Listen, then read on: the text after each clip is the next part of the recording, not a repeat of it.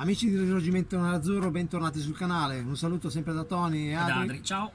Ciao a tutti. Allora, un attimino vorremmo un attimino esaminare la situazione di mercato in entrata da parte dell'Inter, soprattutto dopo l'avvento di Pinamonti. Eh, un avvento un po' inaspettato, è arrivato come un fulmine a ciel sereno in questi giorni. E Pinamonti, ricordiamo, 22 anni, arrivato dalle giovanili dell'Inter, è arrivato dal Genoa. E molti già criticano questa scelta da parte della società. Vabbè, eh, sappiamo tutti che è una scelta obbligata, non è una scelta tecnica, comunque una scelta che comunque potrà dare anche i suoi frutti in futuro.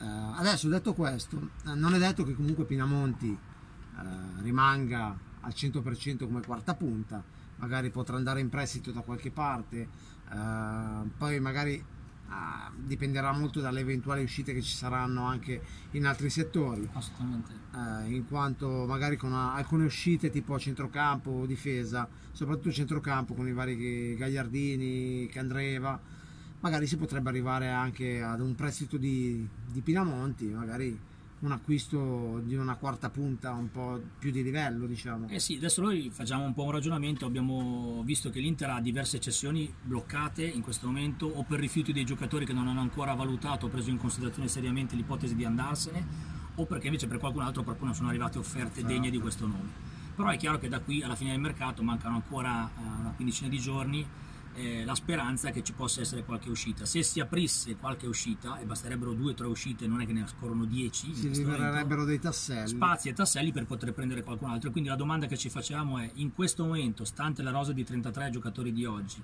quale sarebbe il ruolo o eh, diciamo il reparto in cui fare eventualmente l'acquisto più importante, se ci fosse appunto ancora spazio eh, tecnico ed economico? Allora, il ragionamento che faceva prima Tony, eh, Pinamonti giustamente è tornato perché si è mantenuta la parola col, eh, col Genoa, quindi l'avvento di Pinamonti, come è stato definito, che sembrava un po' una cosa quasi da Betlemme, però eh, il, il suo arrivo non è tanto sorprendente l'arrivo quanto il fatto che possa rimanere. Esatto. E quindi l'Inter ovviamente valuterà, perché tenendo Pinamonti il rischio che lui possa a 22 anni giocare veramente poco durante l'anno e quindi ulteriormente deprezzarsi, nel senso che comunque se poi non giochi difficilmente riesci a, ad au- a incrementare il tuo valore.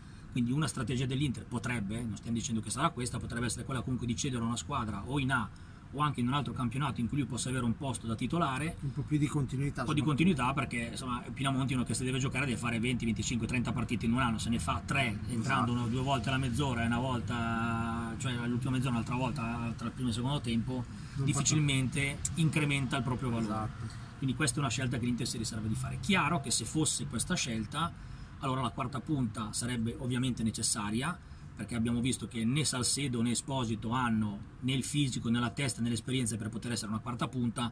Ci troveremo altrimenti in difficoltà come l'anno scorso, quando in mancanza di Sanchez hanno dovuto giocare eh, alternandosi in avanti, una volta Politano, una volta Candreva, una volta una punta, cioè Una volta. Esposito. Eh, Una volta Esposito abbiamo visto che comunque al di là del rigore fatto col Genoa non ancora chiaramente la, la, la- la- Sappiamo che ci sono molti estimatori simpatizzanti Sì. di Esposito. eh. Ma allora lui nella noi, non è- noi non abbiamo niente contro No, no. Esposito, anzi, secondo noi è anche un valore, eh, comunque è un patrimonio dell'Inter che comunque al momento non è, non è pronto né fisicamente né di né testa, mentalmente, ma, soprattutto per, fare, per giocare titolare in Serie A. ma poi se non riteniamo pronto Pinamonti a 21-22 anni per essere comunque la quarta punta nel caso, comunque non così incisivo come potrebbe essere quello che l'Inter serve, non possiamo pensare che Esposito, che ripeto ha fatto vedere colpi sicuramente superiori tecnicamente a Pinamonti, ma nelle giovanili. E sapete benissimo la differenza tra la primavera e la Serie A, C'è sono abisso. due abissi perché è una cosa completamente diversa.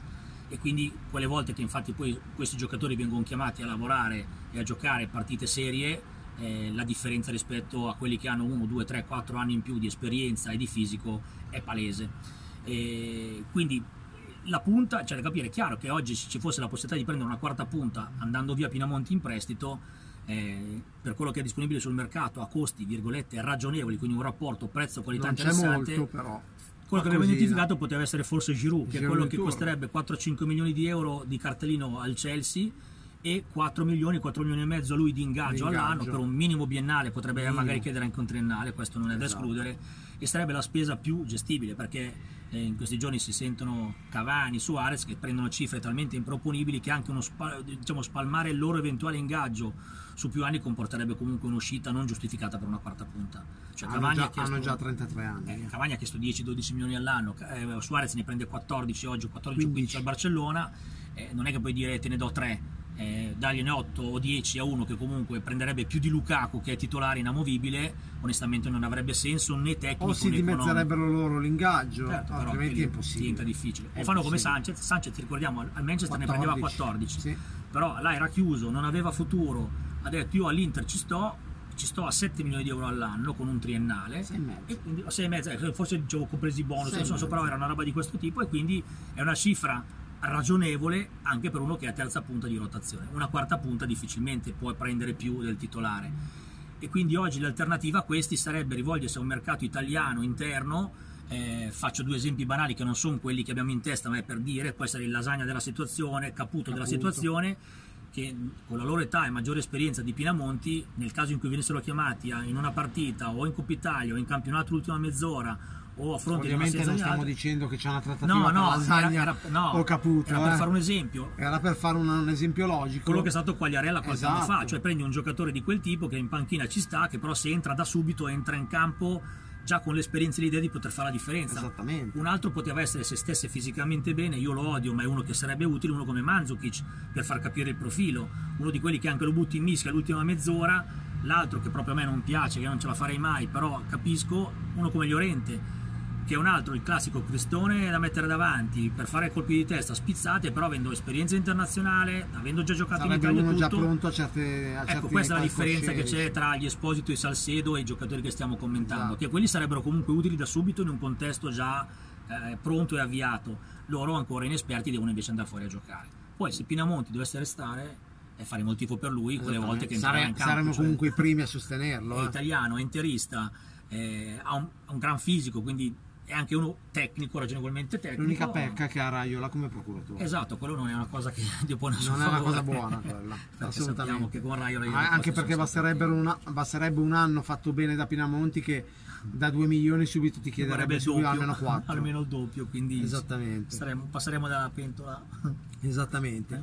Perché, eh, per cui vorremmo dire una cosa semplicissima ai tifosi interisti ehm, che stanno criticando questa scelta di Pinamonti in questi giorni, di, non, di non trarre subito conclusioni affrettate. Loro subito ovviamente dicono non possiamo stare come quarta punta con Pinamonti, rischiare di stare con Pinamonti quarta punta, se si fa male Sanchez di qua e di là, Però facciamo la domanda, oggi la Juve chi ha come quarta punta? nessuno. Non ce l'ha nemmeno una quarta punta. Forse fa rientrare Ken, che non credo Anzi, sia meglio al momento senza Geco non ha nemmeno la terza punta. Domani infatti giocheranno, penso, Cri- Cristiano Ronaldo e Kulusevski come due punte, diciamo uno che non è Ramsey, attaccante, magari, eh, Ramsey, eh, per non dire, la Roma Non ha comunque una terza punta. Prenderà magari eventualmente Sì. poi Geco che è quasi vicino, dicono. Però, però al momento non ha ancora al preso. momento non ha ancora preso e la Juve si ritrova con Ronaldo, eh, titolare inamovibile, con Dybala che è ancora infortunato, con Kulusevski che si deve adattare a seconda punta o trequartista. Poi parliamo prima del Barcellona, che in teoria se va via Suarez si trova di fatto a non avere un vero 9, Con perché Gri- ha Messi, ha Griezmann Griezmann che- alla sinistra, ha Sufati che è una scommessa comunque ripeto a 17 anni, Ma non è una centrodestra ma non è la prima punta e quindi diciamo che non è che adesso tutte le squadre hanno quattro punti intercambiabili dello stesso livello, Esatto. no? quindi in un momento come questo forse la Pinamonti che ripeto rimane è- tornato all'Inter per un accordo preso col Genoa, quindi per un accordo che c'era di, di- tra plusvalenze, posteggi del giocatore e favori che ci si fa tra società, la cosa ha permesso all'Inter di fare una plusvalenza nel mercato precedente, che quindi c'era una promessa di ricomprarlo quest'anno a 19, ecco per valorizzarlo forse ripeto la cessione all'estero o in Italia, in Esatto. prestito potrebbe essere magari una, una Esatto. soluzione. E Altri Non ruoli? penso che sia un'operazione da escludere anche all'interno della società, non penso che abbiano escluso questa, Ah no, questa opzione. opportunità può esserci, certo dire, se ci fosse una richiesta. I- Ieri sentivo ad esempio della Juve che ha preso Pellegrini, quello che giocava a Roma, Cagliari, eccetera. Sì. Glielo stanno chiedendo in 4-5. Adesso si è fatto male Alexandro e loro forse stanno valutando di tenerlo, altrimenti era un classico giocatore chiuso da Alessandro Esatto. e a quel punto cosa fanno? Lo tengono lì in panchina a marcire? No, probabilmente lo daranno in prestito a una squadra di medio livello Per poterli giocare. farlo giocare, magari fa un'annata strepitosa, noi speriamo di no, eh, magari invece fa un'annata normale, però quantomeno non si deprezza, quindi la scelta che si fa sui giovani spesso è quella. Esatto. Bisogna farli giocare perché, per comunque avere un patrimonio un domani, Certo. anche perché se no rischieresti di rovinarlo e deprezzarlo ulteriormente. Se invece dovesse rimanere Pinamonti come quarta punta e l'Inter dovesse liberare spazio, magari ripeto, va via Ranocchia, eh, Rescindio, va via Samoa, va via Candreva, va via Vesino, D'Albert. Joao Mario, cioè se alcune di queste uscite si dovessero Anche in prestito, eh, non c'è sì, bisogno di cederli però liberasse, liberasse lo spazio sia fisico che eh, salariale eh, se non ci fosse la punta l'Inter potrebbe avere altri due interessi sul centrocampista abbiamo capito ormai che difficilmente potrebbe arrivare Kanté perché Difficile. per arrivare Kanté vorrebbe dire fare cessioni vere di 30, 40, 50 milioni e l'Inter in questo momento difficilmente Che- le farà No, non gli farà. unici, gli unici papabili ma non a quelle cifre ma sono Brozovic o Skriniar. o Skriniar Però 50 milioni attualmente nessuno Oppure dovresti vendere insieme Perisic, Nainggolan e qualcun altro, però devo dire, sappiamo che loro Non molto probabilmente resteranno come Non backup nelle rotazioni. Quindi forse, forse il ruolo più scoperto, se si considera che Conte sembra stia ragionando su Kolarov più come backup di bastoni, come centrale di sinistra della Esatto. difesa, potrebbe essere il famoso terzino sinistro o esterno di fascia sinistra da eh, accoppiare a Young, detto così sembra brutto perché sembra quando porti i cani Sì, sì, fare, sì. diciamo da abbinare o da, da- da alternare, scusate forse meglio, da alternare al, al nostro Forever Young e capire che ci può essere. Allora, a nessuno ha mai convinto tanto l'ipotesi di Palmieri e Alonso, sia per il valore dei giocatori, Per forse altri, ma per la richiesta del Chelsea. Chelsea, 30 milioni di euro onestamente sembrano inavvicinabili per quel tipo di giocatore.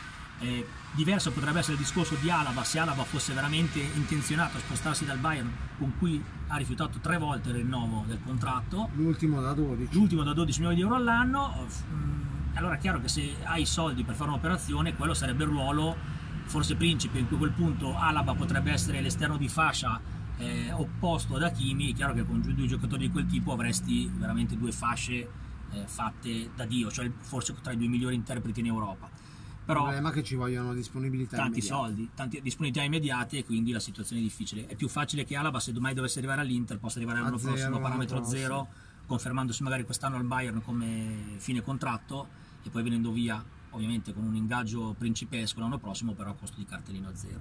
Quindi vediamo, Esatto. se si libera spazio, qualche operazione Inter forse la farà, ovviamente mi è dato per scontato che Vidal arrivi, perché Esatto. ormai le voci sono quelle, quindi Vidal se non è stasera o domani o lunedì, però credo che ormai il suo arrivo sia veramente imminente. Esattamente. Va bene, penso Abbiamo detto- abbiamo detto detto tutto, tutto. praticamente. Eh, ovviamente sono nomi fatti, alcuni nomi fatti li abbiamo fatti Sì, in, una, in una certa logica per fare degli esempi di, mh, di prototipi di giocatori. Sì, lo che- scriveteci sotto, adesso arriva lasagna, ecco, No, direi per fare solo per, cioè, solo per farvi capire il prototipo di giocatore che potrebbe servire eh, ad una determinata cifra, anche spendendo poco, per determinate partite. Tutto qui. Detto questo, ragazzi, che sempre Forza Inter, un abbraccio da Un abbraccio a Tony. tutti e da Adri, ci vediamo alla prossima. Al prossimo video. A presto. Ciao, ragazzi. Ciao, Forza Inter.